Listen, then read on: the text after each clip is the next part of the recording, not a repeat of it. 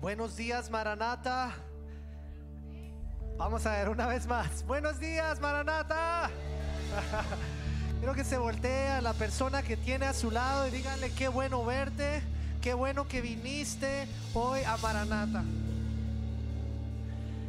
Y solo el hecho que estemos aquí ya es razón suficiente para decir gracias Señor por un nuevo día, por una nueva misericordia.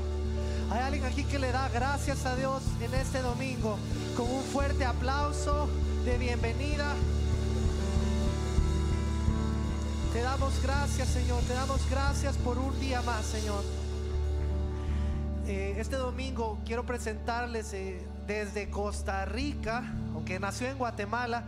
Hay una amiga que, viene hoy a guiar la alabanza con nosotros. Ella se llama Jennifer Muñoz. Así que, ¿cuántos le dan la, la bienvenida, Jennifer?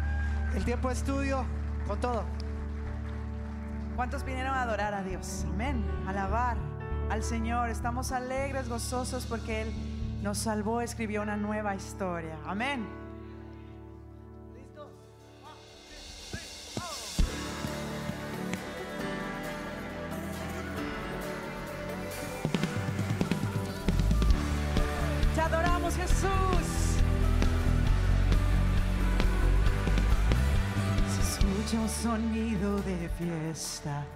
No hay más lamento y tristeza.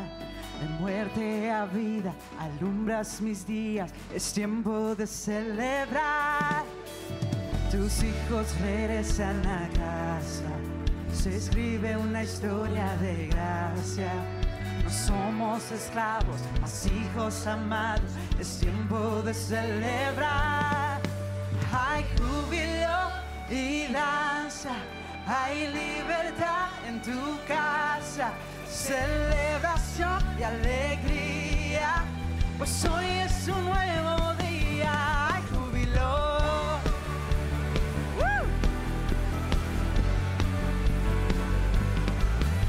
Tus hijos regresan a casa. Se escribe una historia de gracia. Somos esclavos, más hijos amados. Es tiempo de celebrar. Hay júbilo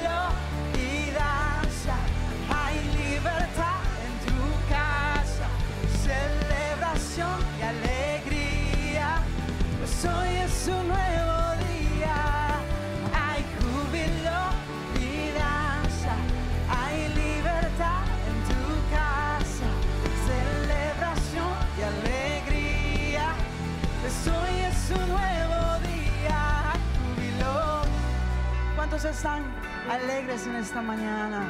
Sus misericordias son nuevas cada mañana. Ven, ven, ven, aún hay lugar. Ven, ven, ven, déjate amar. Ven, ven, ven, este es tu hogar. Es tiempo de celebrar.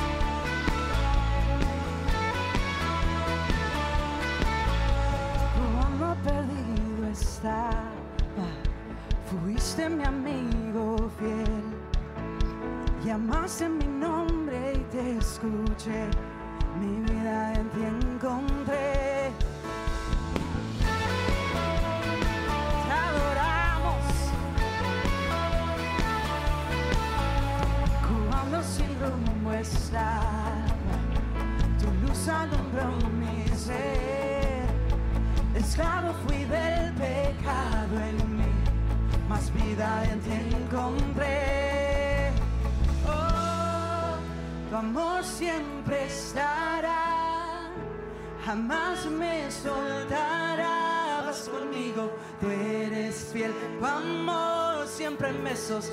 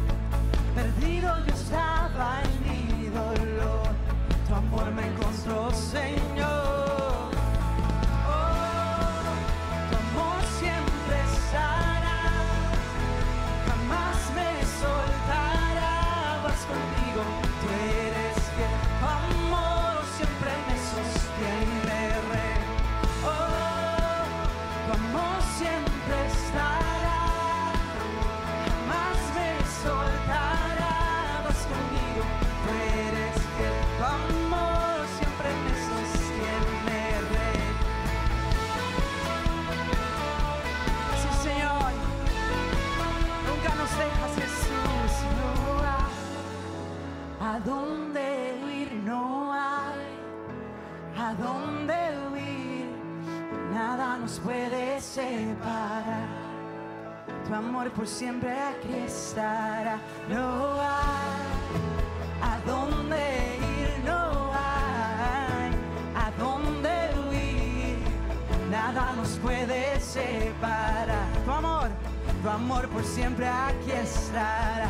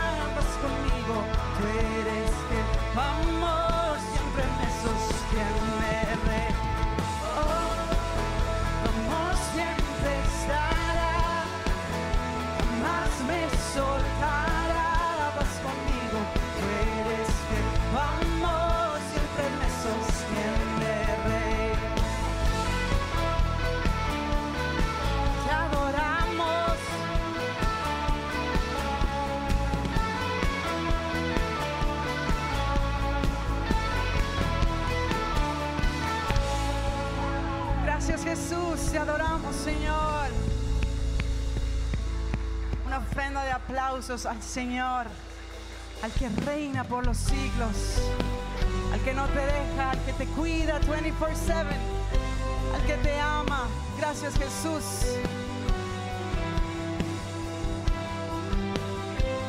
Te amo, Dios. Dice la iglesia, tu amor nunca me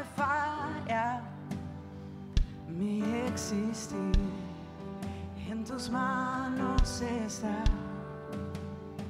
Desde el momento en que despierto hasta el anochecer, yo cantaré de la bondad de Dios.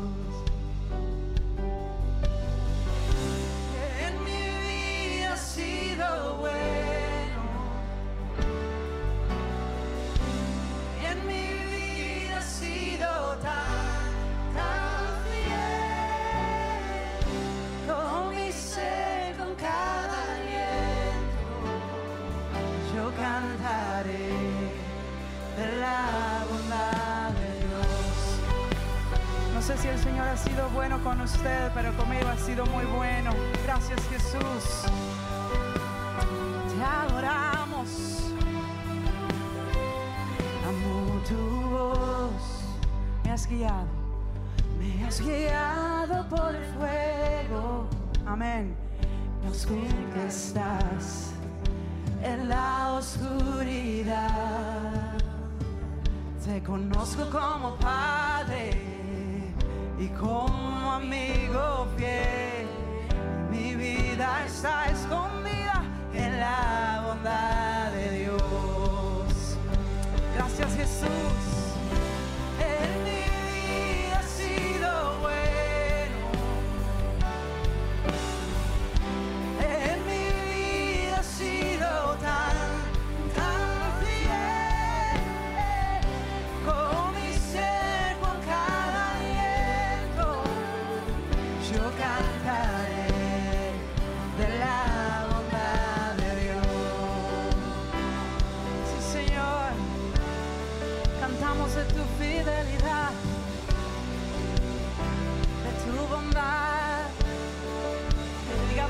Tu fidelidad.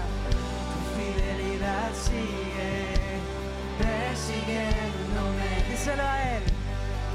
Tu fidelidad sigue persiguiéndome. Todo lo que soy te lo entrego hoy.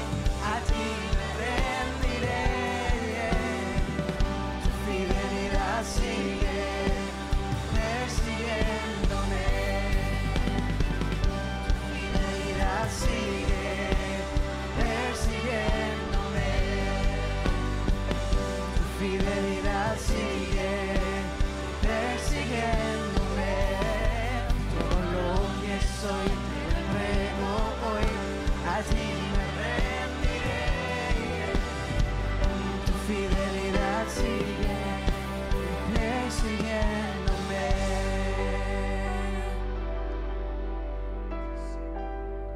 Sí, Señor Jesús, nos persigue tu amor.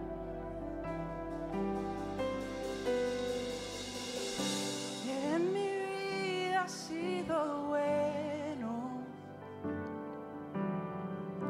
En mi vida has sido tan, tan fiel. Con mi ser, con cada aliento, yo cantaré de la bondad. Cántalo fuerte, iglesia.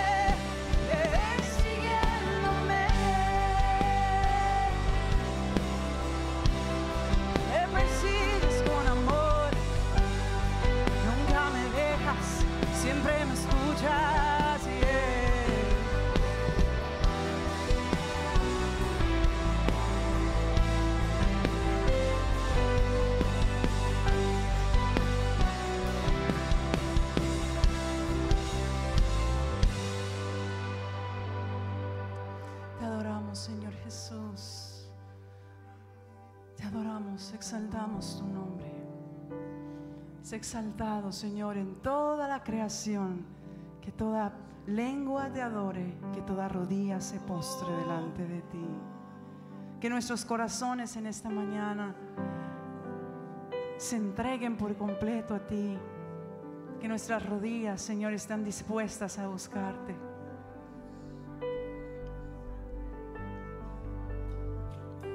Esta canción que vamos a cantar la escribimos hace unos dos años con Iván y habla de la soberanía de Dios. Y yo quiero que mientras usted cante, usted crea con todo el corazón de lo que está cantando. Que no hay otro Dios más grande y más alto que nuestro Dios. Y no hay otro Dios sentado en el trono, reinando el firmamento y el universo. Solo nuestro Dios. ¿Cuántos saben que nuestro Dios vive? Amén. Amén. Así que vamos a adorar.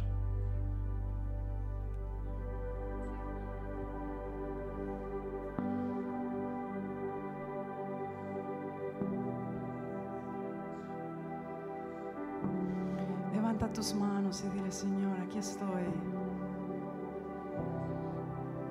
Eres soberano, tú tienes el control. No tengo temor. Doblo mis rodillas, confío en tu amor.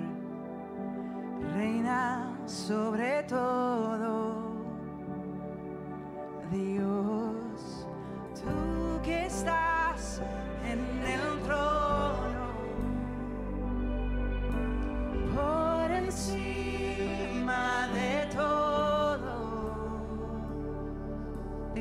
Con nosotros. Adoramos al más grande. Hoy rendimos nuestro corazón, exaltamos, exaltamos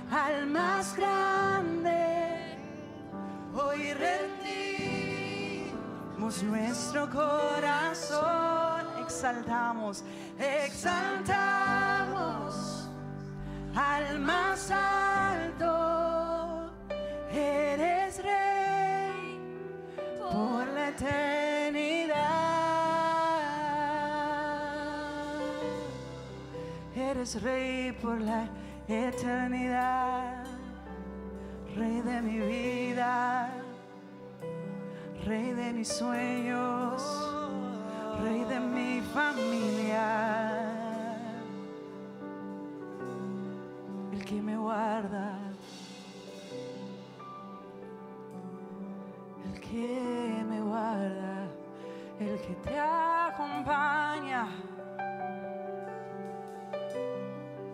Soledad, en la enfermedad, en la alegría, en la tristeza, en el proceso.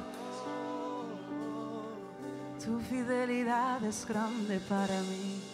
Tu fidelidad es grande para mí. Tu fidelidad es grande para tus hijos, Señor.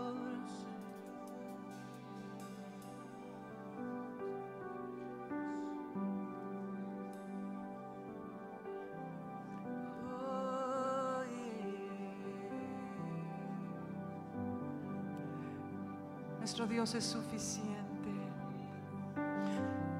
Es suficiente.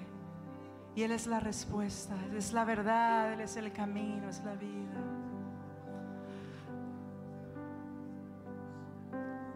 Cantamos juntos, iglesia. Tu fidelidad es grande. Tu fidelidad incomparable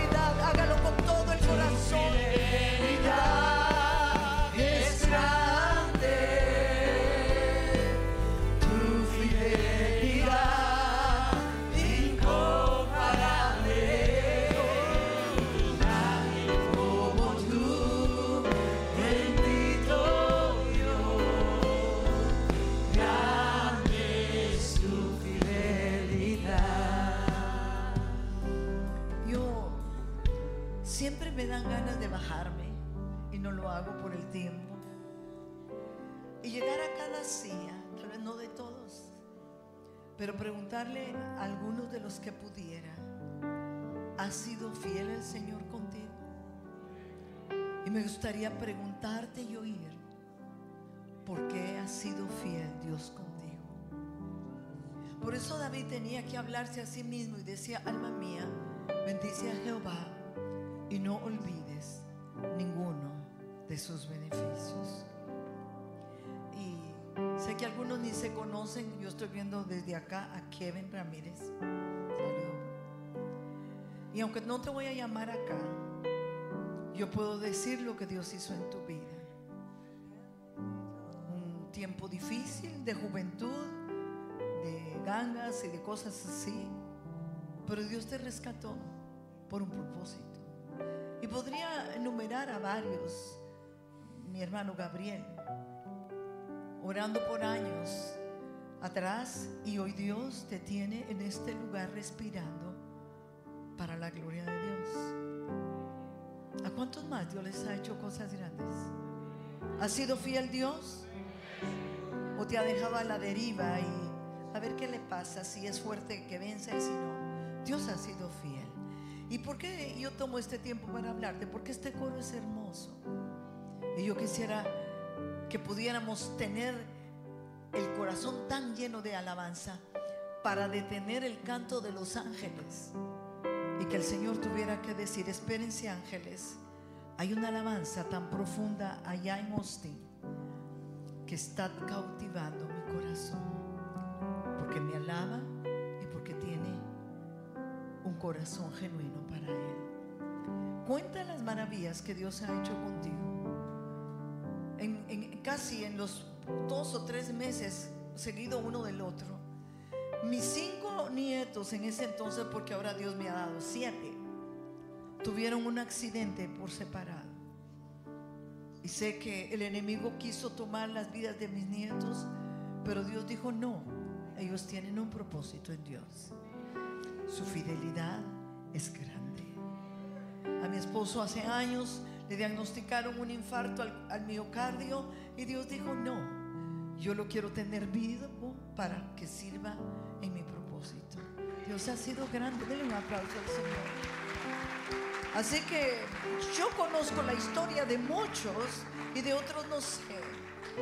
Pero sé que Dios ha sido fiel contigo, dándote una familia, una empresa, un trabajo, te ha dado fuerzas, te tiene en una iglesia, no estás en la calle, en una banquita, aguantando el frío, estás en un lugar para alabar a Dios. Así que cuando cantemos este coro, cántalo con todo tu corazón. Has de tener el aliento de Dios con una alabanza que lo pueda exaltar, porque como cantamos en el coro, Él es grande. ¿Está listo para cantarlo? Y de ahí entramos en un cántico, lo que el Señor te inspira. ¿Está listo? Amén. Abre tu corazón y tus labios y canta. Eso es fuerte.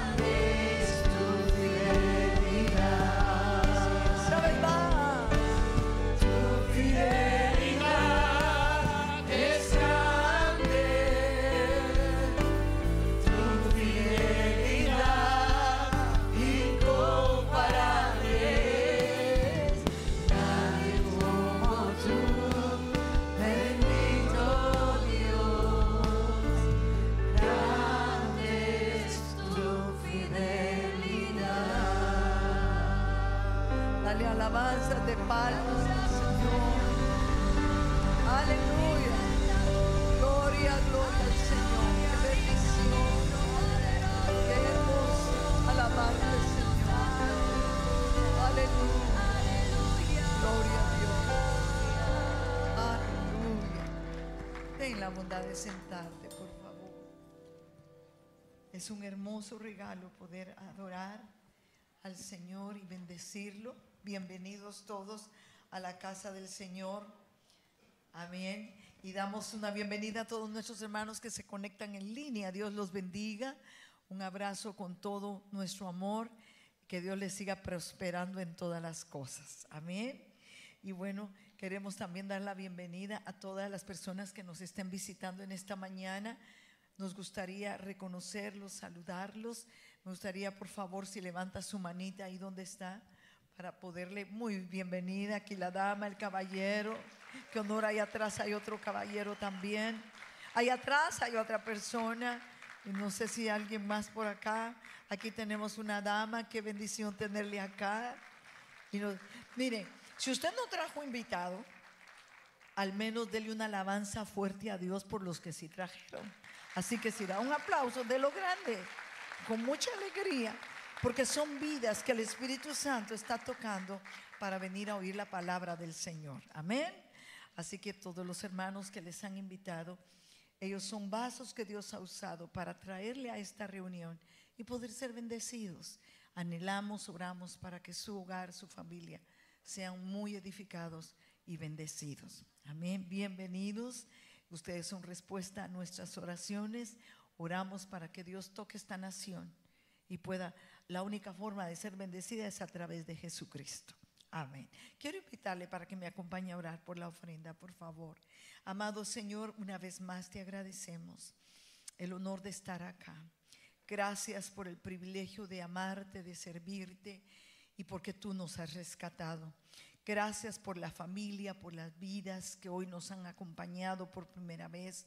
Y te damos las gracias, Señor, porque tú bendices al dador alegre, recompensa conforme a su fe y aquellos que no tienen para dar y hay en su corazón el deseo. Rogamos que tú les bendigas y les abras puertas sobrenaturales para poder dar no solo a tu casa, sino al, huérfano, a la viuda, al extranjero, porque esa es tu promesa, Señor. Gracias en el nombre de Jesús. Amén y amén. Bueno, y yo sé que ya di la bienvenida, pero quiero darle nuevamente la bienvenida a Jennifer. Jennifer ella estuvo cantando con nosotros, ellos, ellas y su esposo están de misioneros en Costa Rica. Así que ¿cuántos envían un saludo a Costa Rica? Amén. Por favor, aunque no nos conozcan, un abrazo para la iglesia de allá. Amén. Es hermoso saber que en todo el mundo se predica el Evangelio de Jesucristo y ese es un gran regalo que el Señor nos da. Si alguien trae algún invitado que solo habla inglés, por favor, asístale usted conectándolo acá en el scan con audífonos y ya puede escuchar el mensaje en inglés. Si usted desea ofrendar, la ofrenda es voluntaria. Si usted desea hacerlo, lo puede hacer de, cuatro maneras. A través del sobre, a través de la página, de la tarjeta, o también puede usar el app. De igual manera lo apreciamos con todo el corazón. Gracias por su generosidad. Y bueno, quiero darles algunos anuncios. Les recuerdo, papás, hacer el devocional con sus hijitos. Usted ya sabe lo que tiene que hacer, ya tiene la guía, así que tome ese tiempo también. Y les recuerdo que para Navidad, o sea, el 24, tenemos un solo servicio a las 10 de la mañana. Venga temprano para encontrar lugar.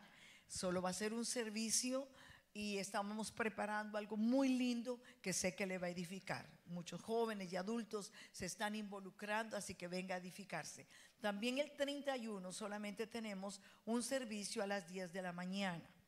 Así que venga tempranito, porque en la noche, diga conmigo, en la noche tenemos nuestra reunión de vigilia a las 8 para que usted se edifique. Oímos testimonios, también se está preparando algo muy especial que va a edificar su vida traiga invitados, traiga a su familia, pase en familia ese cambio de año para poder ver lo que Dios trae para ustedes en el año 2024. Amén. ¿Cuántos están listos para la palabra? Dele un aplauso al Señor.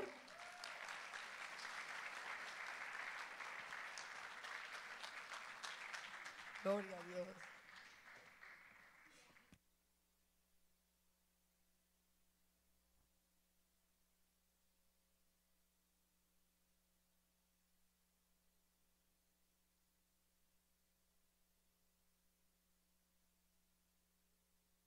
Ya me dio pena.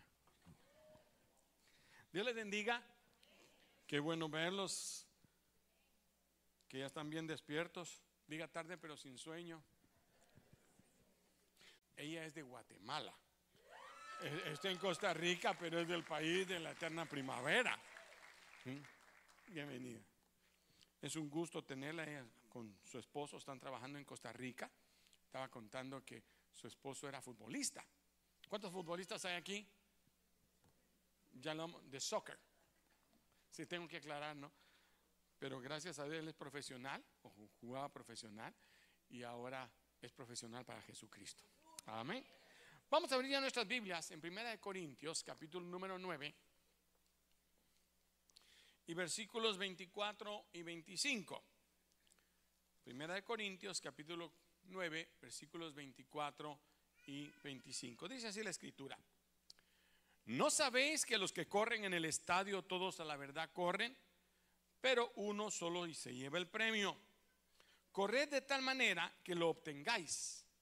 Todo aquel que lucha de todo se abstiene, ellos a la verdad para recibir una corona corruptible, pero nosotros una incorruptible. ¿Cuántos quieren una corona incorruptible?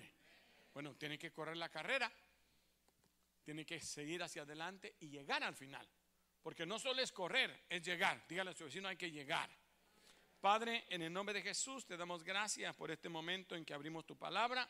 Vemos que la gracia tuya nos acompañe, nos ayude a compartir la, la porción que tú has puesto en nuestro corazón.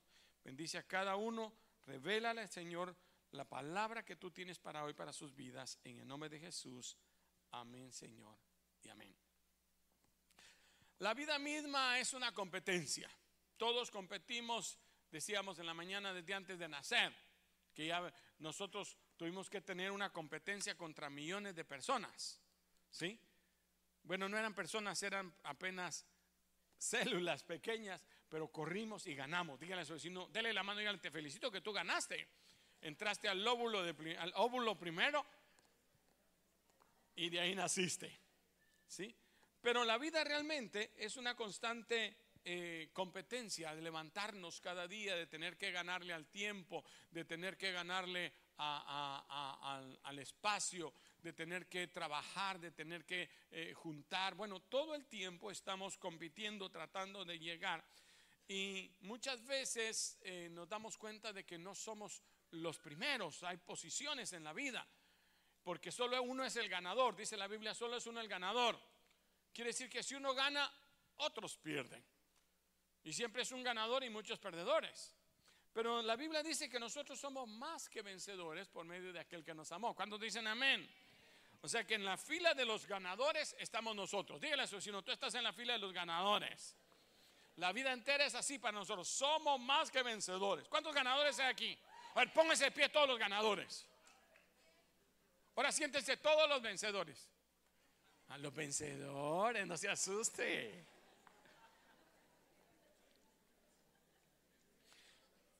Mi intento es demostrarle que usted es un ganador, pero que tenga actitud de ganador. Porque el enemigo vino para hurtar, matar y destruir. Él viene para destruir nuestra anhelo, nuestra emoción, nuestro carácter, nuestra posición, nuestro desempeño. Él quiere que nosotros no alcancemos la meta para lo cual Dios puso en nuestro corazón. Cada uno de nosotros tenemos un chip adentro donde dice el propósito de Dios sobre nuestras vidas. Usted no sabe totalmente el propósito, pero en algún momento de su vida va a ser revelado lo que Dios tiene. Todo va a ir hacia adelante y nosotros podemos aún perder antes de empezar. Hay gente que no corre la carrera por temor. Hay gente que se aparta de las carreras o porque quizás se golpea. Hay algo que le causa más dolor que el poder vencer y se detienen. Hay gente que simplemente, eh, eh, dice en griego, se agüitan. ¿Sí? Corren eh, eh, con temor y si no llego y si no lo hago y empieza su corazón a llenarse de tales eh, cosas que ya no salen a competir. Y en, en, los cementerios va a haber muchas lápidas que vienen a decir, este quiso ser ingeniero, este quiso ser pastor, este quiso ser doctor y no fue. Tuvo la oportunidad, pero no la logró. Nunca se esforzó por hacerlo porque algo en mitad del camino que se llama desaliento tocó su corazón y pierden antes de empezar. Dígale a su vecino, no pierdas antes de empezar. Porque tú eres un ganador. Dígaselo, tú eres un ganador. ¿Cómo? La Biblia dice que somos más que vencedores. Es que mi hermano, nosotros nacimos para vencer. Dígalo conmigo, nosotros nacimos para vencer, somos más que, más que, eso es lo que somos. Claro que siempre va a haber gente que no le gusta que te vaya bien. Van a haber personas que a veces eh, se hacen pasar por tus amigos, pero más bien sirven de desaliento, de desánimo son esas que están cerca de nosotros, pero cuando te pasa algo malo, ellos sienten gozo por dentro. ¿Sí? Pero también cuando te pasa algo bueno, se amargan. Tú ves que no disfrutan el, el triunfo contigo. Ah, sí, pero ya algo le va a salir mal. Sí, pero a él siempre. Sí, pero, y, y van a buscar, ¿sí? Se supone que debía ser al revés. Dice Romanos capítulo número 12 y versículo número 15, gozaos con los que se gozan y llorad con los que lloran. Usted va a ver que esos no se gozan cuando usted se goza, sino se lloran cuando usted goza. Y cuando usted llora, ellos se gozan. Qué bueno que le pasó. Así se le va a quitar lo orgulloso de que siempre gana. Ahora, nosotros no seamos de los que no nos alegramos con los que se gozan. Porque el enemigo a veces trabaja en nuestra mente diciendo, ¿por qué él sí lo logra? Fíjense que compré mi casa, pero yo no. Ya tengo 30 años de estar luchando yo no logro comprar nada. Y en vez de alegrarnos, nos entristecemos. Y la Biblia dice que te goces con los que se gozan. ¿Sabes por qué? Porque es el tiempo de ellos. Es el tiempo de que hoy él compre. Pero mañana será mi tiempo porque hay un tiempo para ti también. Dígaselo, si no hay un tiempo para ti también. Porque son las circunstancias y muchas veces son esas circunstancias las que nos hacen sentir un engaño. Nos hace sentir que no estamos llegando, que nunca vamos a llegar. Esto todos en la vida tenemos que batallar con pensar que, que no lo vamos a lograr. Yo dos, tres veces en el camino dije, ay, yo mejor me regreso a mi tierra, a ese lindo país del, de la eterna primavera. Sobre todo con este frío cuando va a nevar. Pero cuántas veces uno dice, no, yo este trabajo mejor lo dejo, me dan ganas y llega a su casa somatando todo, yo voy a renunciar mañana, no, pero la misericordia de Dios te da una torta y te dice, tú tienes que seguir hacia adelante porque el largo camino te espera. ¿Cuántos dicen amén? ¿Cuántas veces no decimos, es que no es esto, yo no creo que sea esto lo que Dios tiene preparado para mí? Yo miro que este triunfa, que este se levanta, que este hace, que este vuelve. Eso no es lo que Dios quiere para mí. Y yo le pregunto, ¿quién dice? Siempre cuando hablo de este punto me acuerdo cuando a mí me, rodearon los guerrilleros, se metieron en mi carro y se llevaron mi carro. Mi carro era nuevo, me lo habían regalado. El único que me ha regalado. así. Bueno, dejémoslo ahí. Pero resulta que los hombres me bajan a mitad del camino. Y yo miro y dice mi carrito. Y entonces llamo a mi esposa y le digo, mi amor, fíjate que me robaron el carro. Sí, mi amor, a mí. Y me dijo, ¿y a ti por qué no? Era mi tiempo de llorar. Porque la Biblia dice que hay tiempo de llorar. Y tiempo de... ¿Cuántos han llorado? Levanten la mano los que han llorado. Uy, ya pasó el tiempo de llorar, ahora es tiempo de reír. ¿Cuántos dicen amén? Bueno, es tiempo de llorar, tiempo de reír, tiempo de plantar y tiempo de arrancar lo plantado. Hay, hay tiempo hasta de pelear. ¿O no? Y tiempo de recibir y tiempo de dar. También de ofrendar. Rodéese de gente que realmente sean sus amigos toda la vida. Y cuando una de esas personas prospere, alégrese. Si usted lo alégrese, mire, eh, de sus frutos, alégrese de sus triunfos, y usted verá cómo mañana, sin envidia y con un corazón sincero, usted incluso va a alcanzar más triunfos que esa persona. Quiero leer con ustedes Eclesiastés capítulo 9 versículo 11, porque eso es lo que el Señor puso en mi corazón que les dejara. Dice, me volví y vi debajo del sol que ni es de los ligeros las carreras, sí, pero yo soy algo lento, no se preocupen, no son los ligeros los que ganan. La tortuga le ganó a la liebre. La tortuga, no, yo soy rápido, yo me he hecho una dormita por aquí y se quedó dormida. El diazepam que le echó la tortuga le valió la pena. No me entiende, no importa. ¿Sí? Y ella ganó, usted conoce la historia y muchas veces en la vida hemos perdido. Yo perdí la iglesia de la par porque me dormí. Solo los que han estado conmigo saben de qué hablo. Pero dice, no es de los ligeros la carrera, ni la guerra es de los fuertes, ni aún de los sabios el pan, ni de los prudentes es la riqueza, ni de los elocuentes el favor, sino que tiempo y ocasión acontecen a todos. Lea conmigo la última frase, tiempo y ocasión acontecen a todos. Dígalo otra vez, tiempo y ocasión. ¿Acontecen? ¿A quién? ¿Quiénes todos? A mí. Entonces tiempo y ocasión. Me acontece a mí también. Entonces, si no ha levantado, si no ha llegado donde usted quiere, tiempo y ocasión tiene que venir. Porque la Biblia dice, y usted sabe que Dios no miente. ¿Cuántos saben que Dios no miente? Entonces se va a cumplir. Moisés vivió algo similar a lo que le estoy queriendo contar. Pues desde que él nació tuvo eh, que ser escondido porque su familia, no su familia, él corría peligro y todos los niños que nacían eran muertos. Había que matarlos si eran varones, si eran mujeres las conservaban, pero si eran niños no. Y él nace varón y están asustados. O sea que desde el vientre de su madre, él empezó a sentir que algo no estaba bien, que no lo querían. Usted sabe que hay gente que siente que no la quieren y no sabe por qué. Quizás en el vientre de su madre tuvo un problema y a esa altura de su vida reacciona y se acuerda. Su mentecita no lo captó en ese momento, pero se quedó grabado en el subconsciente. La mente nunca borra.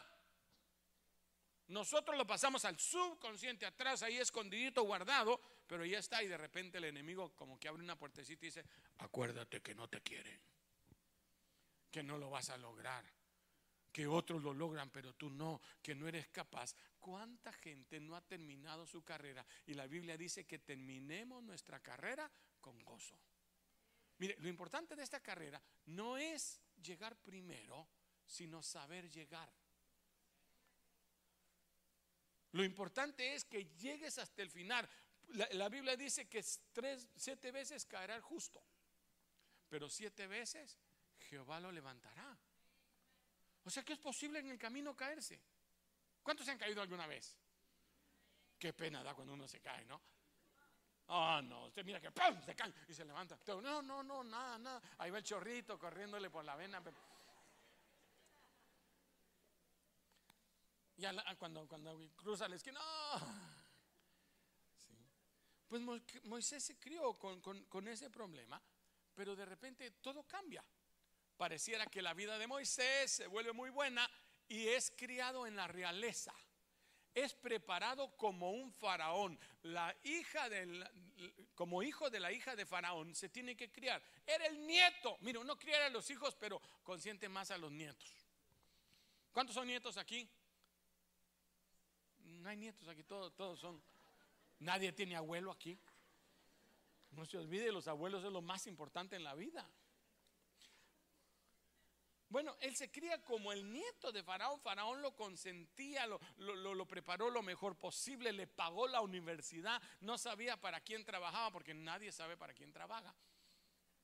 Porque Dios tiene un plan con la vida de Moisés, pero Moisés sentía una insatisfacción en su vida.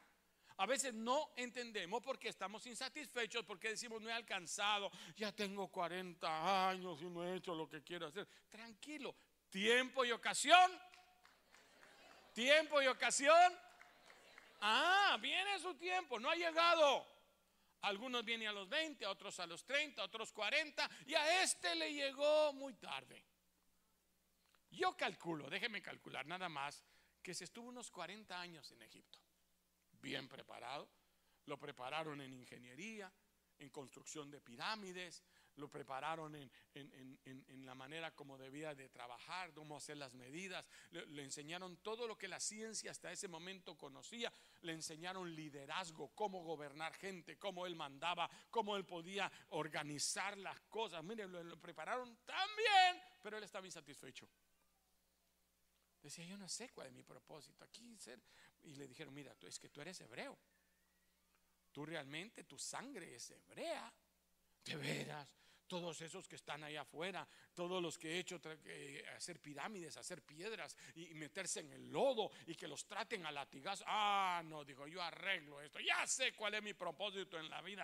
Y salió a la calle y, y quiso trabajar con el pueblo hebreo y vio que a un hebreo le estaban pegando con látigo. Y entonces se peleó con el, con el hombre que le estaba, con el soldado, y lo mató. Se le fue la mano. Ups. Y él piensa que se va a esconder todo, pero siempre hay un yo lo vi. Y él tiene que salir huyendo. Así que él como no se sentía, mató al egipcio que eh, estaba ahí y tuvo que salir huyendo. Desde entonces su vida fue diferente, ya no fue el hijo de Mami, el hijo de Faraón, ni siquiera podía ayudar a los hebreos. Es más, sale al desierto. ¿Cuántos conocen el desierto? Es feo el desierto. El desierto lo único que tiene es arena. Un día Moisés estaba cansado del desierto, dijo, Señor, ya estoy cansado del desierto. Hasta Moisés se cansó del desierto. Le dijo, Señor, yo mejor me voy de aquí. Le dijo, está bien, el Señor le dijo, vete, pero yo no voy contigo. Ah, no, no, Señor, qué bonito el desierto. Si tú no vas conmigo, es mejor aquí quedar. Porque a él le tocó irse al desierto. A partir de ese momento tuvo que huir, ya no tenía familia, ya no tenía hogar, ya no tenía patria, vivía en Costa Rica y decían que era de Costa Rica y era de Guatemala. Se vino a Estados Unidos y ni era de aquí ni de, ni de allá como la India María. Sí, yo, yo me comparo mucho con como mucha gente vive que, ¿qué hacía? Un ingeniero de pirámides que podía tener su firma Pirámides SADCB. Sí. Y resulta que en el desierto no construían más que con, ramitas. Y anda buscando trabajo, llena su currículum. Graduado de esto, graduado del otro, sea aritmática, tiro parabólico, álgebra, baldor. le decía, ¿para qué hay trabajo? De pastor y de ayudante, porque ya, ya hay pastor general. Y le toca a él vivir 20 años, 30 años, 40 años. ¿Cuánto? No le pregunte a su vecino qué edad tiene, pero dígale casi tu edad, dígale. Si tiene menos de 40, lo va a ver mal, pero si tiene más de 40 se va a alegrar.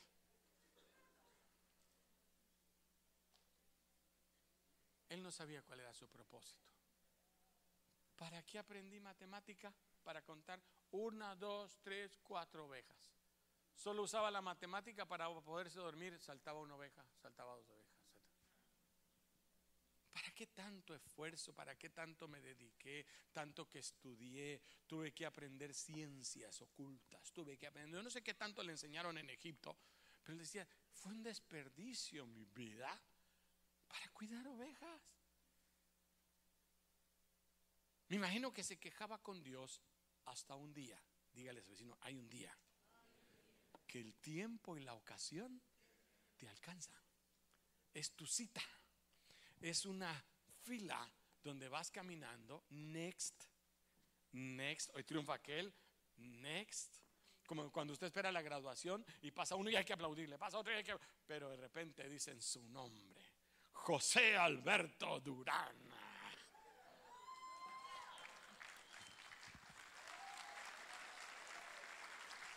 Muy agradecido, muy agradecido. Fue mi tiempo y mi ocasión, es mi tiempo de gloria. Mire, en la vida hay tiempos de gloria y tiempos de derrota. Tiempos de levantarse y tiempos de llorar. Así que su tiempo viene. Y llegó el tiempo de Moisés. Moisés no entiende, pero Dios sí sabe tu tiempo. Y él está cuidando las ovejas cuando mira que hay un fuego en el desierto, en, una planta, en una zarza. Eso no es raro en el desierto porque a veces el calor hace que prendan las zarzas secas. Pero esa zarza tenía algo especial, era milagrosa porque no se consumía. Y él dijo, esta es cosa rara, aquí hay misterio escondido. Aquí hay gato encerrado y galán. Decían en mi tierra, felino en cautiverio.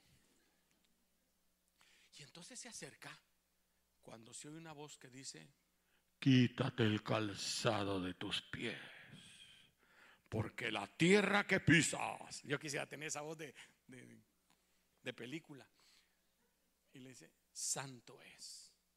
Y él entiende que es Dios. Él se acerca con temor y Dios le va a hablar. ¿Cuántos quieren que Dios le hable? Quisiera que Dios le dijera para qué lo llamó. ¿Cuántos quisieran? ¿Qué haría usted si Dios le dijera para qué te llamó? Si te dijera, yo te llamé para que fueras al África donde están los caníbales y te toca hacer alimento de caníbal. Yo no sé qué le tocó. Algunos no saben qué van a hacer aquí, pero Dios sí sabe el propósito en tu vida. Y entonces llama a, Moisés y le dice, Éxodo 3.10, me gustó esta frase, cuando Dios le habla, dice, voy a cambiar ven por Moisés, ven. Estoy en Éxodo 3.10. Marvin. Ven por tanto ahora y te enviaré a Faraón para que saques de Egipto a mi pueblo y los hijos de Israel. ¿Qué le dijo Dios que iba a hacer? Que lo iba a enviar a Egipto. Más claro no canta un gallo, dicen te vas a ir a Egipto, vas a sacar a mi pueblo. Le dio un preámbulo antes, le dijo, yo he oído el clamor de mi pueblo, yo he oído cómo han clamado para que yo los salve y he descendido porque voy a hacer algo poderoso. Aleluya, dijo Moisés, porque eso era lo que él quería. Voy a hacer algo poderoso. Sí, te voy a enviar a ti. Tú vas a ir y te vas a parar frente a Faraón. ¿Sabe cómo le decían a Faraón? Faraón, Dios con nosotros, le decían. Así le decían a Faraón. Para la gente era un Dios, él podía decir lo que quería. Si Moisés se paraba frente a Faraón, se acordaba, se van a acordar que maté al egipcio. Porque a veces tus errores te limitan. Me imagino que todos los días de su vida, de esos 40 años, Moisés se decía, ¿por qué maté al egipcio? Nomás le hubiera dado una calentadita ya. ¿Por qué lo maté? Se me fue la mano. Señor, ¿por qué permitiste que yo matara al egipcio? Lo hubieran resucitado, lo hubieran... ¿Por qué no habían inventado esas cositas donde asaltan los muertos? ¿Cuántas veces decimos, Señor, si no hubiera hecho, si no hubiera pasado aquello, si esa circunstancia no hubiera pasado? Pero Dios sabía a quién había escogido. Dios sabe para qué te escogió. Dios sabe el camino por el que te lleva. ¿Cuánto me están siguiendo? Gran parte de su vida Moisés pudo haber sentido que no ah, experimentaba el plan de Dios, que estaba perdiendo el tiempo, pero era el proceso de preparación para lo que Dios quería. Es posible que tú digas que estoy haciendo yo en este país. Dios te está preparando. Yo no sé a dónde vas a ir, yo no sé qué vas a hacer, no sé con quién vas a trabajar. José no sabía que iba a ser el segundo después de Faraón cuando se fue a la cárcel de Egipto. Y conoció primero la cárcel, los tatuajes, los, los hinchazos, los, los, abusos. En la cárcel primero, como algunos que yo conozco, no codea ninguno. ¿Sí? Pero Dios lo estaba preparando para lo que quería hacer. ¿Quién se iba a imaginar que de ahí iba a llegar a ser segundo después de Faraón. Pero ¿cómo iba a entender a Faraón? Tenía que aprender a hablar como el, egipcio, porque él era hebreo. Y le tenía que enseñar el idioma y como no, no existía Golindo, ¿cómo se llama? por eso es que no he aprendido inglés, porque como no sé qué es Duolingo. Entonces lo manda, lo manda a la escuela 13 años aprendió bien de ley. Sabía las malas palabras que se hablaban ahí, pero no las repetía. Pero cuando sale, él ya sabe hasta cómo se, camina en, el palacio, cómo se le habla a Faraón. Él sabía cómo tenía que, tratar en medio de toda la gente. ¿Dónde lo aprendió? En la escuela de la vida. Dios te está preparando para donde te lleva, para cuando tu tiempo y ocasión acontezcan tú estés listo. ¿Qué fue lo que pasó con él? Él quiso ayudar a los hebreos y lo voy a ayudar. Sale a la calle, agarra una espada y mata a un hombre y arruinó el propósito. Y seguramente pensó, yo arruiné mi vida con haber hecho eso. Y ahora Dios le está diciendo, ahora te voy a mandar. Para esto te preparé. Todo lo que pasaste en Egipto fue mi, mi plan. Moisés en el desierto sin la persecución nunca hubiera podido convertirse en el libertador que Dios necesitaba para su pueblo. Hoy en día, Moisés es el número uno para los judíos. Es el patriarca. Usted habla de Moisés y ellos se bajan la cabeza. Moisés, siguen a él, ellos saben que fue el patriarca que Dios levantó, pero no sin antes 40 años. ¿Cuánto? Otra vez dígale a tu edad.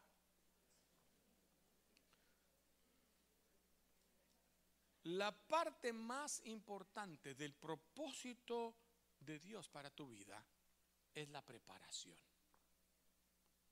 Dios te prepara. Es la preparación por la cual pasamos para convertirnos en las personas adecuadas para el llamado que Dios tiene para tu vida. Sí, pero es que si no hubiera venido aquí, si me hubiera quedado ahí en mi tierra, había estado. Dice la Biblia, oiga, Salomón, nunca dices con sabiduría, no eres sabio, los tiempos antiguos fueron mejores. Ay, es que antes tan bonito que nunca dices con sabiduría. Lo que viene es tu tiempo y ocasión. Viene tu tiempo de brillar. Viene tu tiempo de levantarte. Yo, recordaba en la mañana mientras predicaba esto al primer servicio, recordaba cuando empezamos con mi esposa, éramos cinco pastores. Eh, ellos empezaron primero, yo empecé de último a, abrir la obra y, empezó que ellos se empiezan a levantar. Al primero, una hermana que trabajaba en Realtor compra un centro comercial y le arregla todo para que ellos hagan la iglesia en un centro comercial. Solo ocupan como dos y todo lo demás eran, eran salones para rentar. Yo dije, wow, qué regalo le dio. De ahí aparece otro, mi marito Sandoval. ¿Cuántos conocen al pastor Mario Sandoval de Hueco? Mario le regalan el templo. Lo llama a un pastor, le dice, mire hermano Mario, hemos pensado en usted, hay una iglesia vacía, se la queremos regalar. Y yo tratando de comprar, decía, Mario, no es justo que a ti te la regalen y yo tenga que ajustar. Y no le voy a contar que de ahí le regalaron otra iglesia. Te doy una, me decía, pero ¿qué hago yo con, con una iglesia en Hueco? No creo que mucha gente quiera ir al, servicio allá en Hueco conmigo. Bueno, y él hace su iglesia. Vamos, yo estoy en todas las inauguraciones porque éramos del mismo grupo. Luego el hermano de Corpus Christi.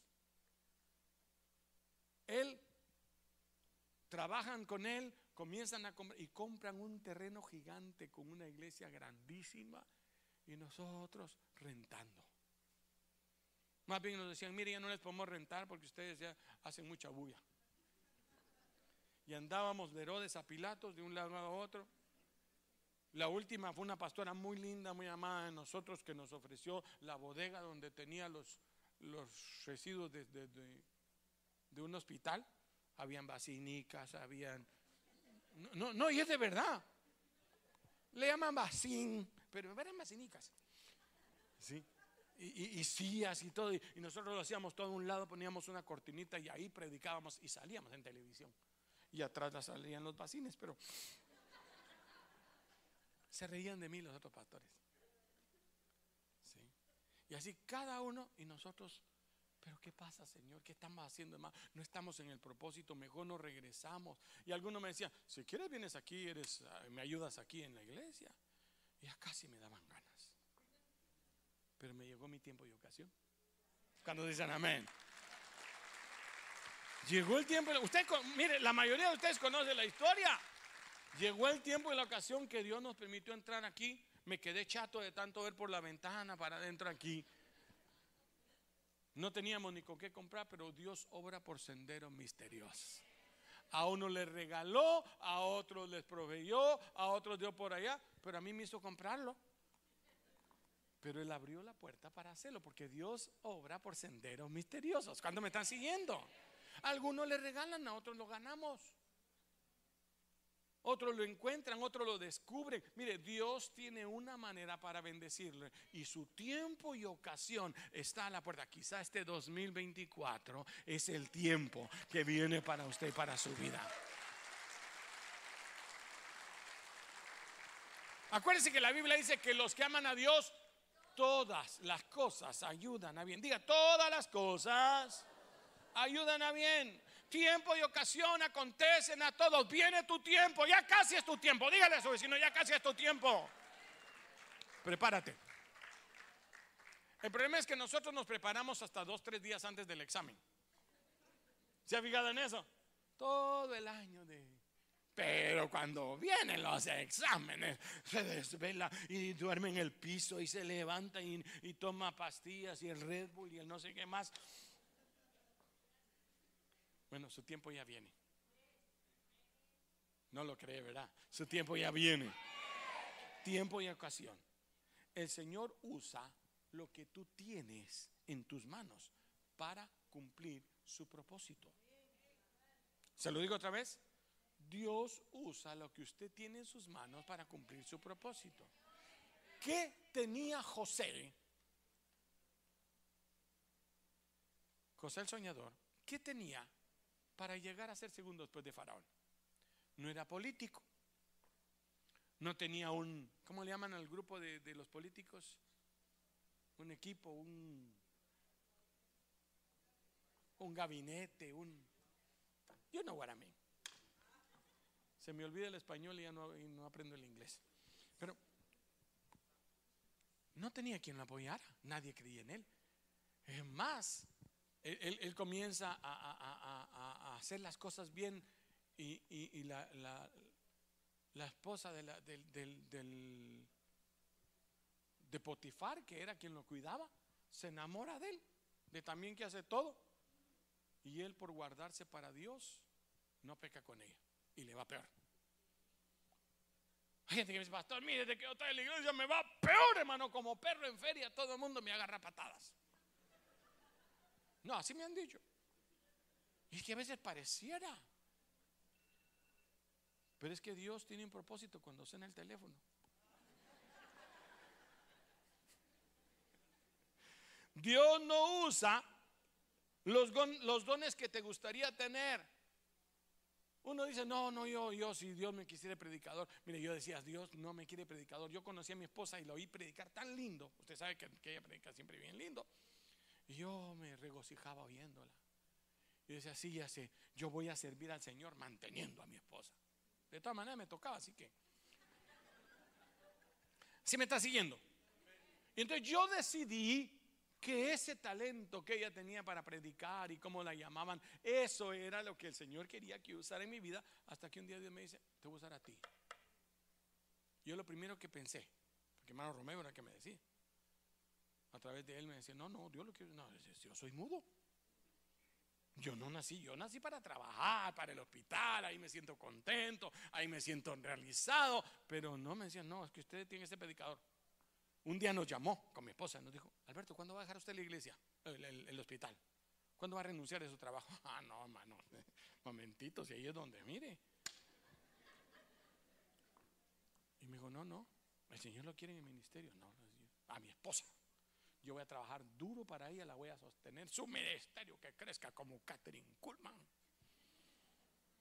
Y entonces tal vez, pero no sabía que Dios me tenía a mí. Porque Dios usa lo que tú tienes. Dígaselo a su vecino, por favor. Dios usa lo que tú tienes. Moisés. Iba Moisés con su palo, era lo único que tenía. Ya no tenía nada de, egipcio. Ya ni hablaba egipcio, ahora ya hablaba puro eh, el idioma del lugar. Ya no tenía ropa elegante, ropa de la hija de Faraón. Él realmente tenía pura ropa de pastor del desierto. Apestaba a chivo. Mire a su vecino. Dígale, Dios te bendiga. Oiga,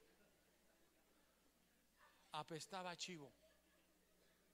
Le dice, Moisés, quita el calzado de tus pies. Y se quita el caite. ¿Cuál calzado? Puro guarache. ¿Sí me estás siguiendo? Porque pensamos que es insignificante lo que tenemos. Que han pasado los años y no hemos alcanzado lo que Dios quería que yo alcanzara. Porque nosotros nos imaginábamos palacio. Nos imaginábamos Cadillac afuera. Nos imaginábamos. Ah, ah, no, no, pero Dios sabe ¿Por qué tienen los sapos debajo de las piedras? ¿Cuándo me están siguiendo? Porque los que aman a Dios, tiempo y ocasión viene para ti. Moisés, tu tiempo. Señor, eres tú, esto es sobrenatural. ¿Qué quieres que haga? Ven, porque yo te quiero liberar a mi pueblo. Yo quiero rescatarlo de la mano de Faraón y te voy a enviar a ti. Y dijo, no, es que Dios no sabe que yo maté allá a un egipcio. Dios no sabe que en cuanto metan en la computadora de la frontera, me van a meter preso. Él se imaginaba pasando por piedras negras. Y enchachadito. Pero Dios sabe quién eres. Dígale a su Dios sabe quién eres. Si nosotros somos los que no sabemos. Por eso fue que cuando iba a ungir Samuel al, al rey, escogió al más guapo, al güero de ojos azules, American Citizen. Escogí y dijo, wow, qué rey se escogió el Señor y rompió el alabastro para ungirlo. Y Dios le dice, detente, porque tú ves lo que el hombre ve, pero yo conozco el corazón.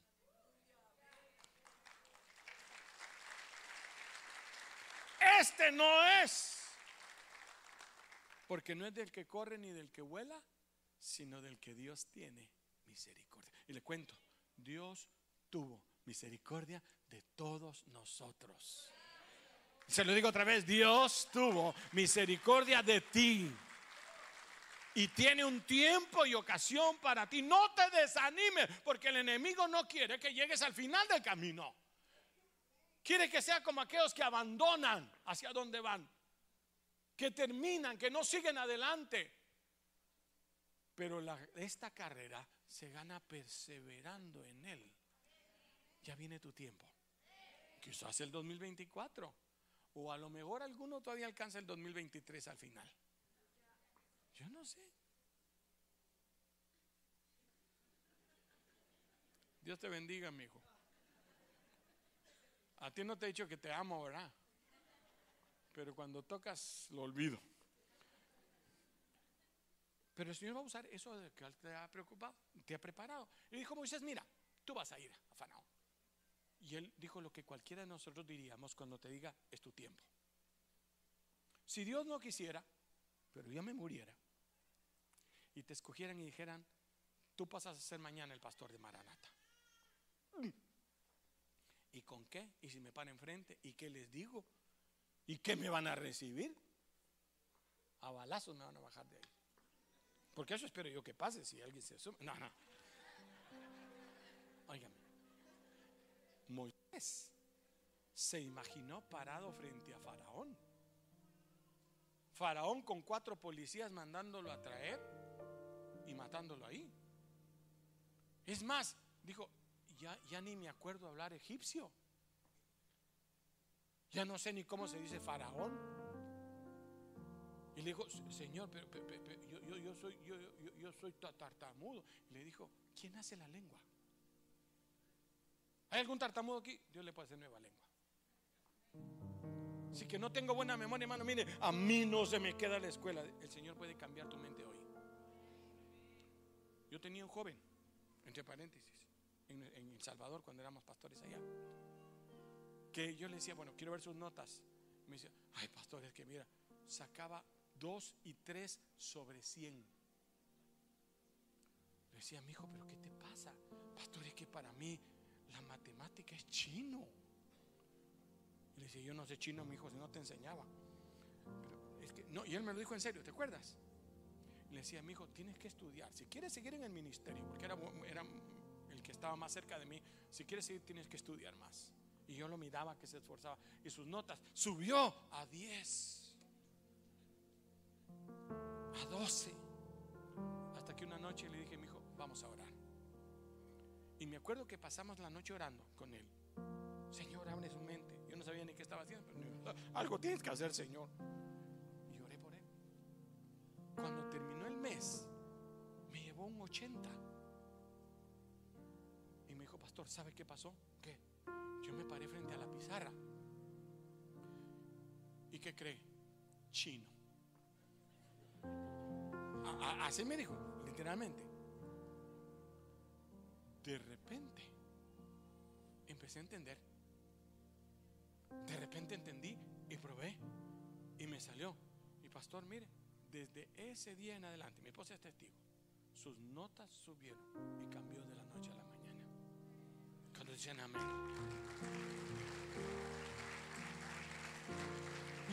Dios lo puede hacer.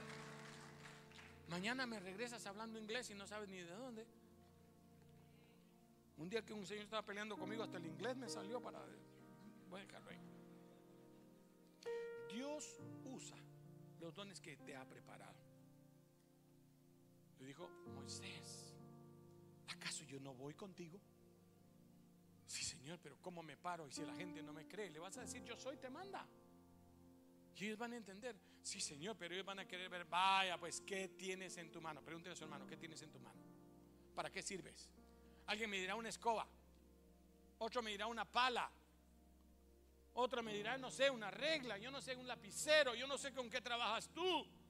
¿Qué tienes en tu mano? Le digo, una vara. Es un palo que corté, que me sirve para caminar con las ovejas, para guiarlas. Tíralo al piso. Dijo, ¿y por qué Dios quiere que lo dé? Pues lo tiro. salgo de este palo. Digo, no, no, no, míralo. Y se convirtió en serpiente. Y se asustó. ¡Wow! Y le dijo Dios, ahora agárralo de la cola. Le explicaba en la mañana que busqué. Y dice que las dos partes donde no hay que agarrar una serpiente, apréndalo, es ni de la cola ni de la cabeza. No hay que agarrarla de ahí, de en medio, que cuelgue. Ya le enseñé hasta matar culebras, hermano, qué cosa le enseño yo. Pero él obedeció. E inmediatamente se volvió a convertir en el palo. Y dijo, esto les vas a mostrar. ¿Con qué te vas a presentar? Con el palo. No te vas a vestir de gala para ir ante Faraón. Tienes la ropa que necesitas. Pero es de, es de pastor, es de obrero, es, e, es de lo que trabajo. De eso te quiero. Para eso te estoy preparando, tu corazón está siendo preparado. ¿Te acuerdas cuando mataste al egipcio? Era porque no estabas preparado. Tenías el poder, pero no tenías el carácter. Te faltaban 40 años de escuela. 40 años de desierto para que puedas usar el talento que tienes. ¿Cuántos me están siguiendo? Y Dios lo preparó. Para empezar, le puso suegra y lo casó. Y se fue a vivir a la casa del suegro. y mire, hermano, si yo pudiera alargar este mensaje, pero ya alguien. ¿Se imagina que el gran Moisés que mandaba todo ahora vive de arrimado con el suegro?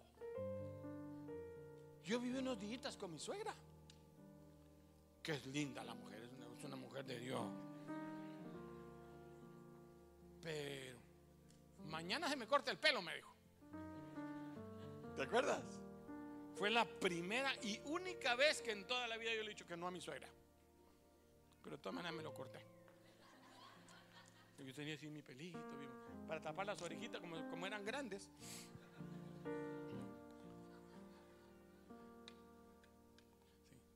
Y aprendí que uno en casa ajena tiene que bajar la cabeza, ahí es la que manda, y es la de la casa.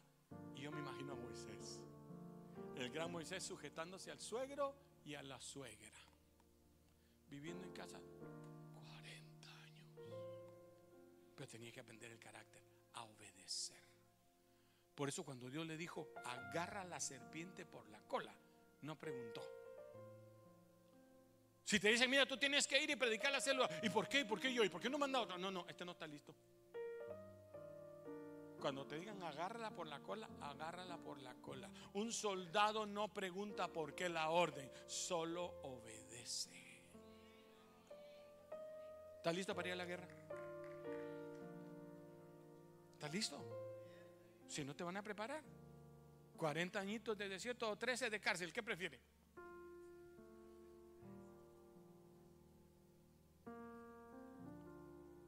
Señor, ¿qué voy a hacer?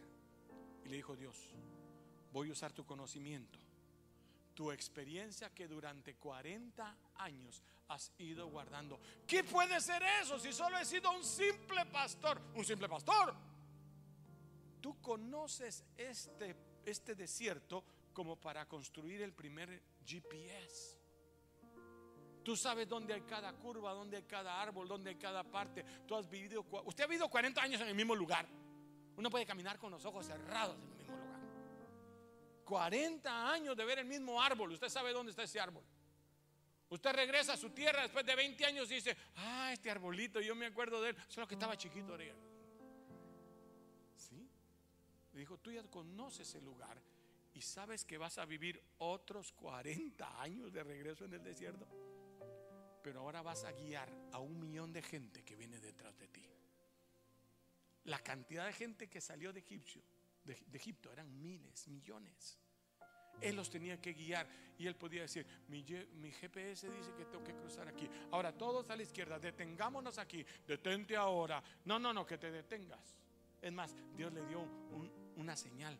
El sol iluminaba de noche, el sol lo iluminaba y lo cubría una nube de día. Y la luna iluminaba de noche. Una llama de fuego se levantaba. Él podía ser guiado. Él le dijo, esa es la experiencia que yo te di. Es más, tú conoces la fauna y la flora que hay aquí. Tú sabes qué animal es bueno y qué animal es malo. Decía en la mañana, esa lagartija te la puedes comer. Esa es proteína. ¿No ha visto usted esos que se, que comen? Tenía que comer y que comen los gusanos. Él sabía que serpiente era, peligrosa y que serpiente no. Él sabía qué, planta te podía servir para comer, qué planta te servía de, cura para tu estómago. Y le decía, ese es pericón, ese lo puede hervir y usted se le va a quitar el dolor de estómago. Él aprendió cada cosa. Y dijo, ¿pero qué ha aprendido? Eso es lo que te va a servir que la construcción, hermano. Yo lo único que he hecho es, poner chirroc. Pues Dios te va a enseñar cómo vas a poner el chirroc en la casa celestial. Cómo tienes que ir poniendo cada uno. Que algunos hermanitos necesitan doble tornillo. Que se les puede apretar, pero no mucho porque se quiebran. ¿Cuánto me están siguiendo? El Señor usa lo que tienes a la mano para cumplir su propósito. Cierre sus ojos.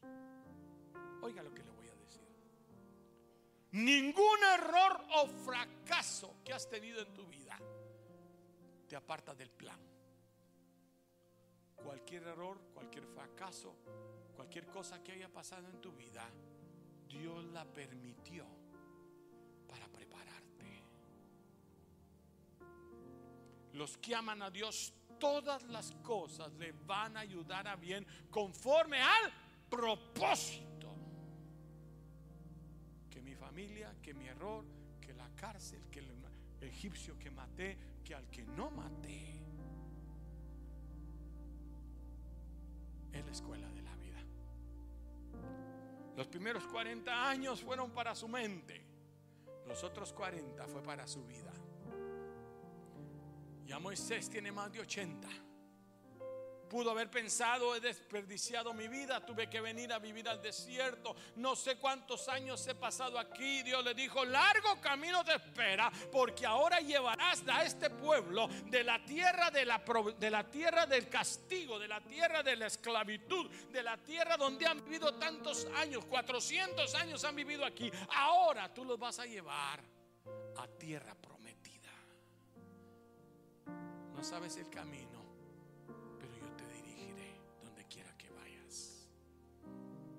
Dios tiene un plan para ti.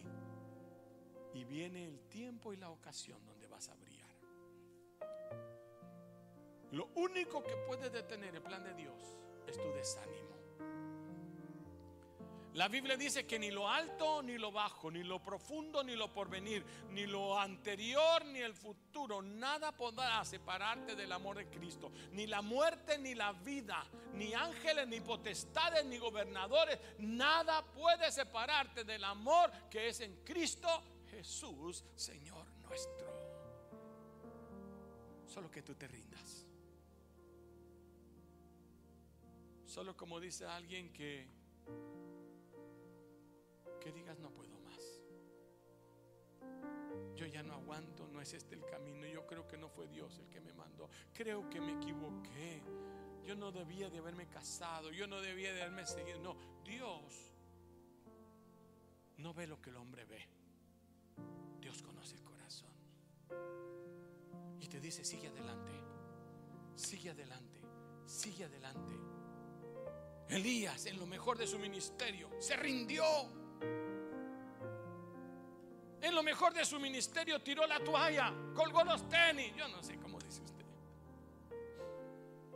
Cuando estaba en lo mejor de su vida y acababa de ganar la victoria y volver al pueblo, a Jehová, se cansó.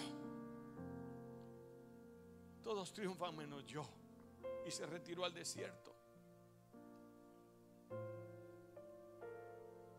Y le clamaba a Dios diciendo, mejor quítame la vida. ¿De qué sirve vivir? Y Dios le envía a un ángel con una torta. Y le dice, es tiempo de tomar la torta, porque el largo camino te espera. Tu tiempo y ocasión vienen ya. Quizás el 2024 será la fecha. Quizás el 2025. Pero come ahora. Toma fuerzas ahora, porque el largo camino te espera. Todavía no has terminado de ver lo que Dios tiene preparado para ti. Todavía no ha sido tu tiempo y ocasión, pero tiempo y ocasión acontecen a todos. Tendrás tu tiempo, tendrás tu momento, tu ocasión viene si no abandonas el camino. Mientras usted ora con el Señor,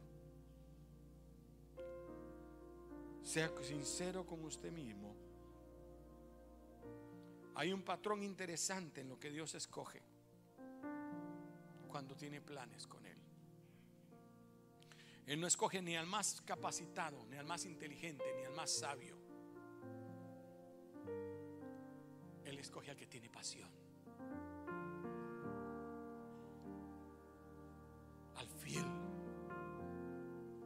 Al que permanece. Dice buen siervo y fiel. No buen siervo y esforzado, no buen siervo y sabio, no buen siervo y- no, buen siervo y fiel. Si eres fiel en lo poco, te pondré mucho. Si abandonas eso poco que te tocaba hacer, porque es muy poco, nunca, nunca te dará lo grande. Nunca te va a dar lo que tenía para ti porque no pudiste cuidarlo poco. Pero si eres fiel en lo poco, en lo sencillo, en la célula, en ayudar, en el trabajo que te tocó hacer, entonces Dios dirá, le voy a dar lo grande. Porque el que es fiel en lo poco, lo pondrá sobre mucho. Al fiel lo llamará y le dijo, sobre cuatro talentos fuiste fiel, cuatro ciudades te pondré. Y mientras usted medita en su corazón y le dice, Señor, yo necesito de ti. Mientras le habla y le dice, Señor, yo seguiré adelante porque mi tiempo y mi ocasión vienen. Prepárame, Señor. Yo tengo que pasar por la escuela de la vida, lo que sea necesario para tener el carácter que necesito. Porque un hombre sin carácter es como un hombre con una ametralladora sin saberla disparar. Y Dios te está formando el carácter primero. Moisés, si hubieras tenido el carácter, no hubieras matado. Pero ahora es tu tiempo. Es tu oportunidad. Nada te ha separado de mi favor. Mientras usted ora con Dios, quizás hay personas que no conozcan a Jesús. Que han caminado sin dirección. O que quizás un día lo conocieron y se apartaron del camino y ahora el Señor te trajo con un propósito. Con el propósito de que empieces de nuevo. Dios es Dios de nuevas oportunidades. Dios es el Dios que siempre tiene un nuevo propósito para ti. Ese propósito que grabó en ti desde antes de la fundación del mundo. Esas obras que dice el Señor por las cuales tú ibas a caminar. Él las tiene preparadas para ti. Pero si te apartaste del camino, el Señor quiere volver a ti. ¿Qué tengo que hacer, pastor? La Biblia dice que el primer paso es recibirle en su corazón. Porque aquellos que le reciben, a los que creen en su nombre, les da el derecho de llamarse hijos de Dios. Si tú nunca has recibido a Jesús o si quieres reconciliarte con Él, este es el momento. Vamos a hacer una oración. Si ahí en tu casa tú estás tomando una decisión y hoy quieres conocer a Jesús, yo te invito a que pares un momento. Si estás en tu vehículo, a oríate donde puedas levantar tu mano, cerrar tus ojos un momento. O si estás en tu casa, ahí solo aunque nadie te mire, levanta tu mano. Si estás en este lugar, queremos orar por ti. Si tú quieres recibir a Jesús o reconciliarte con Él, solo levanta tu mano ahí donde estás y vamos a hacer una oración para que tú invites a Jesús. Te vamos a guiar. Deje su manita levantada, deje su mano levantada, déjeme ver su mano levantada. Usted que quiere conocer a Jesús o reconciliarse con Él, vamos a hacer una oración y en esa oración vamos a invitar. Alguien de mi equipo va a llegar ahí donde tú estás, ahí donde está levantando su mano. Deje su manita levantada. ¿Sí? Vamos a orar por usted. Vamos a orar porque allá atrás. Solo muéstrenos levantando su mano. Queremos orar por usted. Ahí. Gloria a Dios. Dios te bendiga también. Dios te bendiga. El Señor está aquí. Hay una cita divina para ti el día de hoy. Para que empieces de nuevo. Ese Dios que me levantó a mí cuando nadie daba nada por mí y me ha hecho sentarme con los príncipes de su pueblo. Si usted quiere venir aquí, lo invitamos, venga al frente. Queremos orar por usted. Alguien más que quiera recibir a Jesús o reconciliarse con Él. Este es su día. Este es el día de salvación. Empieza de nuevo. Ahí atrás, alguien me acompaña a aquella persona que está atrás. Véngase aquí al frente. Vamos ahora por ustedes. Queremos guiarlos en una palabra de oración. Queremos invitar a Jesús a venir a sus vidas. Un día todos estuvimos en ese lugar. Y le dijimos, Señor, yo no puedo más. Miren, no podíamos vencer, por eso Jesús vino a morir en la cruz para vencer por nosotros. Lo que nosotros no podíamos, Si mientras estamos haciendo la oración, tú decides hacerlo, el Espíritu Santo te convence, todo lo que tienes que hacer es ponerte de pie y caminar hacia el frente para que te tomemos en cuenta en esta oración. Vamos a hacer esta oración. Quiero guiarles en una oración y voy a pedir por favor que repitan después de mí. Cuando digamos amén, quédense un momentito más para poder orar por ustedes. Y en ese momento voy a pedir que cierren sus ojos para evitar que nos distraigamos con cualquier situación que se dé. Y repita con todo el corazón después de mí. Diga, Señor, en esta mañana Señor, en esta mañana reconozco la necesidad reconozco la necesidad de buscarte de buscarte y de entregarte mi vida. y de entregarte mi vida. Reconozco que soy pecador Reconozco que soy pecador y necesito que perdones mis y pecados. necesito que perdones mis pecados. Acepto el sacrificio Acepto el sacrificio que fue derramado en la cruz del que fue Calvario. derramado en la cruz del Calvario. Entra a mi corazón. Entra a mi corazón. Sé el dueño de mi vida Sé el dueño de mi y vida el salvador de y ella. el salvador de ella. Dame de tu gracia y tu favor Dame de tu gracia y de tu para favor que este compromiso que hago contigo para que este compromiso que hago contigo sea yo firme y constante sea firme y constante para buscarte y servirte. para buscarte y En servirte. el nombre de Jesús. En el nombre de Jesús. Amén. Déjame orar por ti. Señor, te ruego que toques el corazón de cada persona que ha entrado a este altar. Te ruego que lo llenes de tu paz, de tu misericordia. Que laves todo pecado a través de la sangre de tu Hijo Jesús. Que escribas sus nombres en el libro de la vida eterna. Y que quebrantes toda maldición, todo yugo que vino sobre ellos, sobre sus familias a causa del pecado. Que tu sangre maravillosa los cubra, los limpie y establezcas tu reino en ellos, en sus familias. Gracias por tu sacrificio en la cruz. y trae tu paz sobre ellos, el gozo que solo tú puedes dar. En el nombre de Cristo Jesús. Amén y amén. Yo quiero pedirles que por favor me vean un momentito acá. Yo con todo mi corazón quiero felicitarlos por ser sensibles al toque de Dios. Cuando somos sensibles, la mano de Dios se mueve y empiezan a suceder milagros en nuestro corazón. Así que la persona que está contigo, que te trajo desde la silla, es una persona que estará orando y estará en contacto contigo para apoyarte en el crecimiento de tu fe y de tu compromiso con Dios. Yo les invito a seguir viniendo para que su fe crezca, para que se vuelvan gigantes en la fe, en este proceso, en este proceso de conquista, hasta poder servir al Señor. Que Dios les bendiga, les amamos. Mm, todos los que estamos acá pasamos un día al frente y Dios creyó en nosotros y nos dio la oportunidad, a pesar de quienes somos, poderle servir y honrar.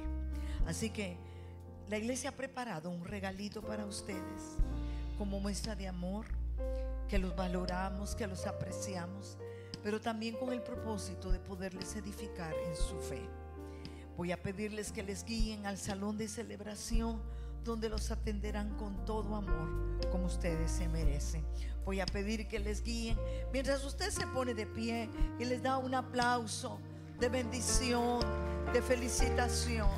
Mire la respuesta a la oración que hacen en casa, los que se unen en oración los días sábados, días viernes. Este es el fruto. Amén. ¿Cuántos hemos vivido un desierto muchas veces como Moisés? ¿Cuántas veces hemos dicho, Dios, si no hubiera cometido ese error? Pero Dios nos da nuevas oportunidades. Amén. Cierre sus ojos, vamos a orar para quedar despedidos. Señor, en esta mañana o tarde, te damos la gloria y la honra a ti por tanta bondad. Y pedimos, Espíritu Santo, que esta palabra sea esculpida en el corazón de tu pueblo. Y que nos enseñe, Señor, a ser fieles y perseverantes, porque grande es el propósito y la recompensa. Ayúdanos a ser una iglesia que aprendamos el tiempo tuyo, que esperemos en ti, para que tú nos des las puertas abiertas.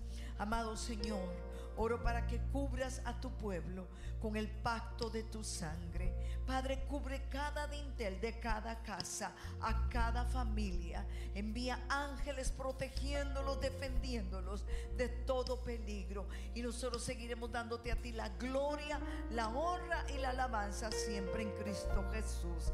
Amén. Cante con nosotros esta alabanza y nadie como tú.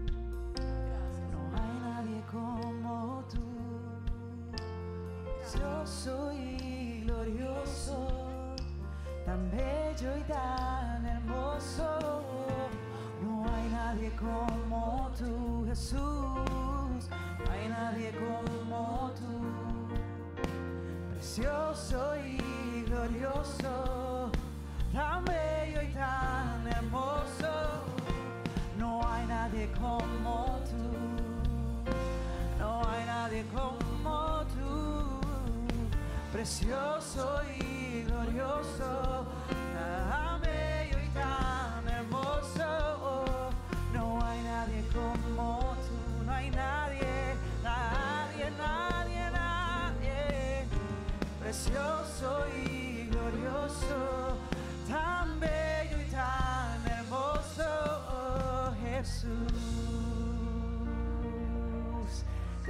Señor Jesús. Te adoramos, Señor.